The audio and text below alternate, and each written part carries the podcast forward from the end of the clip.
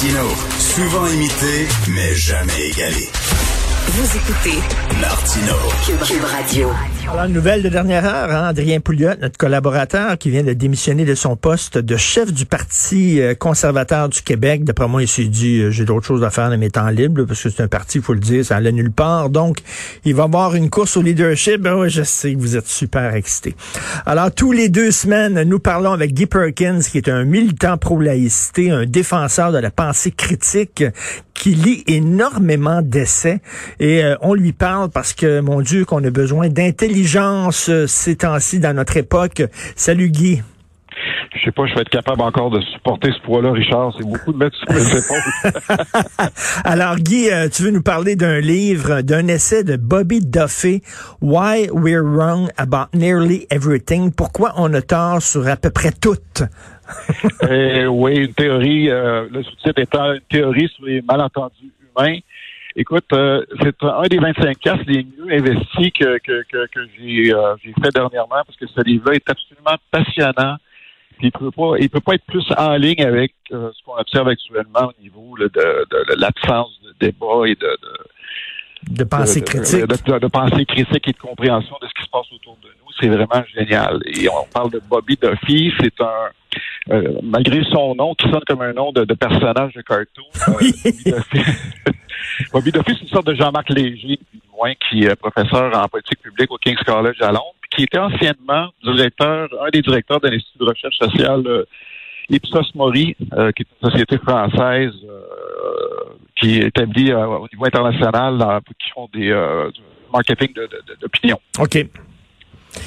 Donc, ce qu'on ce qu'on apprend là-dedans, là, primo, y aller simplement, on est tous biaisés, Richard. On l'est tous. On a tous des biais. Il y a personne qui est objectif. Même si on se dit neutre et objectif, on a tous un Ah, biais. Évidemment, c'est c'est sûr qu'on qu'on aime. Euh, on, on- c'est encore là, c'est humain de, de se mettre mieux que ce qu'on est réellement. Mais le cerveau étant ce qu'il est, la façon qu'il est programmé, on a tous justement des, des biais.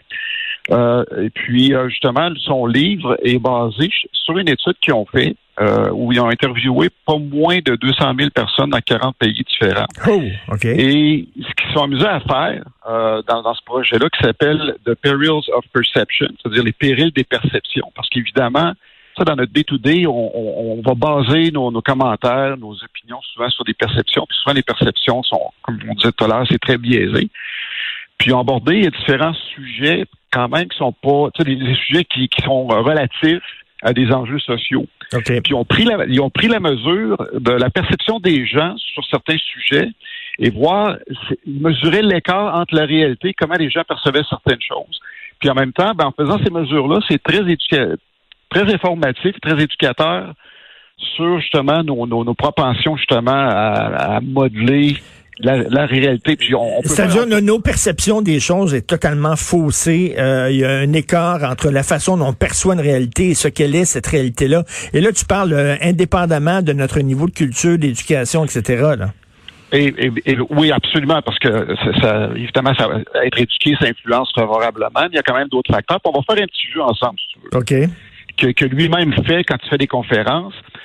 Euh, quand il va faire des conférences devant un groupe de personnes, il va s'amuser à poser la, question suivante et faire l'affirmation suivante, puis tu sois dire si c'est vrai ou si c'est faux. Ok, C'est qu'il demande aux gens de lever la main euh, si c'est vrai, d'autres si c'est faux, puis je te pose la question. Euh, je vais te faire une affirmation qui est la suivante.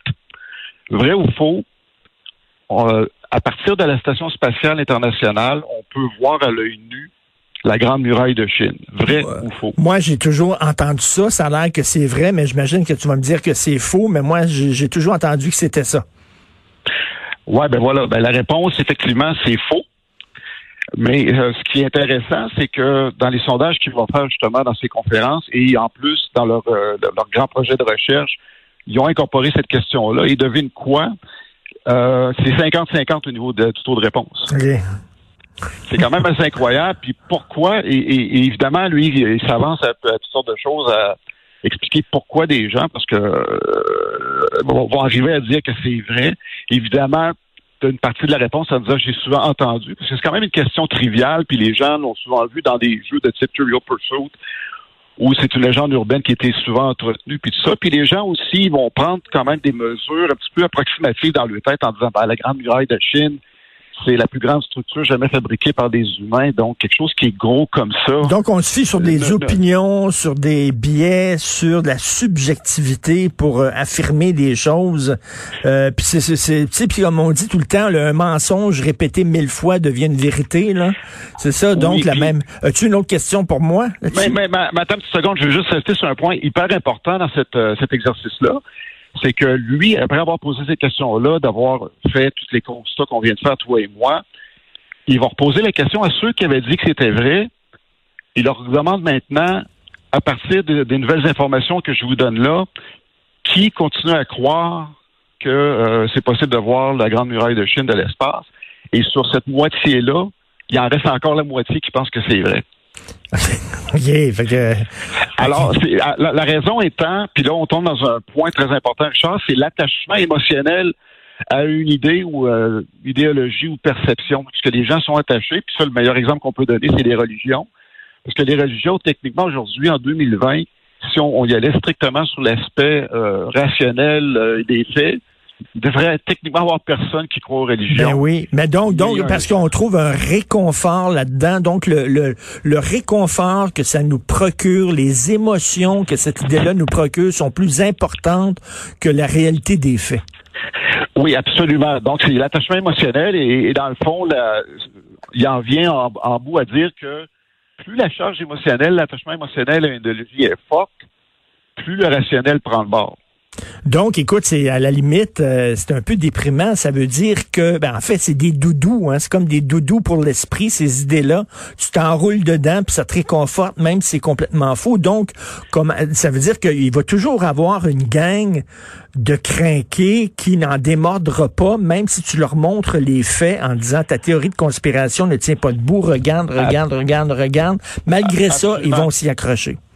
Absolument. Puis les perceptions souvent justement qui sont euh, qui sont vraiment euh, incorporées à partir d'une charge émotionnelle, ça devient très très très difficile malgré les faits.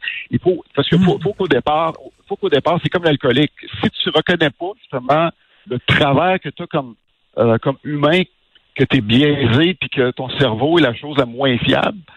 euh, parce qu'il faut se donner des outils. Parce que c'est quoi l'outil? C'est de développer euh, développer un scepticisme, un sens critique, puis de donner des munitions pour faire des mesures. Ouais, mais un sens critique, c'est froid, c'est rationnel, c'est froid, ça touche pas tes, tes émotions. L'être, finalement, l'être humain, ce que tu me dis et ce que Bobby Duffy dit, c'est qu'on est surtout des gens d'émotion et moins des gens de rationalité. Si on se laisse aller, c'est nos émotions qui vont prendre le dessus. Il faut faire un effort pour devenir rationnel. Oui, puis encore là, tu vas, tu vas voir, puis il y a des affaires qui semblent évidentes. Juste te poser deux autres questions qui, euh, amènent. Donc, euh, là, ici, c'est pour prendre vraiment la mesure de, la perception des gens sur la réalité.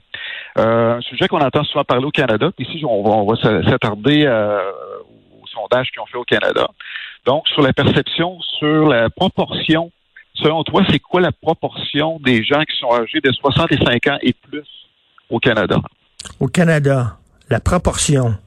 Euh, On dit que la population vieillit à la vitesse grand V, donc euh, écoute, je sais pas, je te dirais euh, 35% 40% Ben écoute, euh, là ici, tu es vraiment dans, dans l'ordre de grandeur que les gens ont répondu, parce que le- la, la réponse moyenne que les gens au Canada ont donnée, c'est 39% OK. alors que la réalité est 14% 14 Oui. Ben, c'est très drôle, ça, parce que tu as l'impression, effectivement, on est dit tout le temps, écoute, la population, les vieux, les vieux, ça n'a pas de bon sens. Fait moi, je me disais euh, 40% des, donc 14% Là encore, c'est un- c'est une, une fausse. Et troisième question et dernière question, pose-moi. Ouais, donne- euh, bon, pour la- l'aspect de euh, les- la, la proportion de gens qui sont en surpoids ou obèses.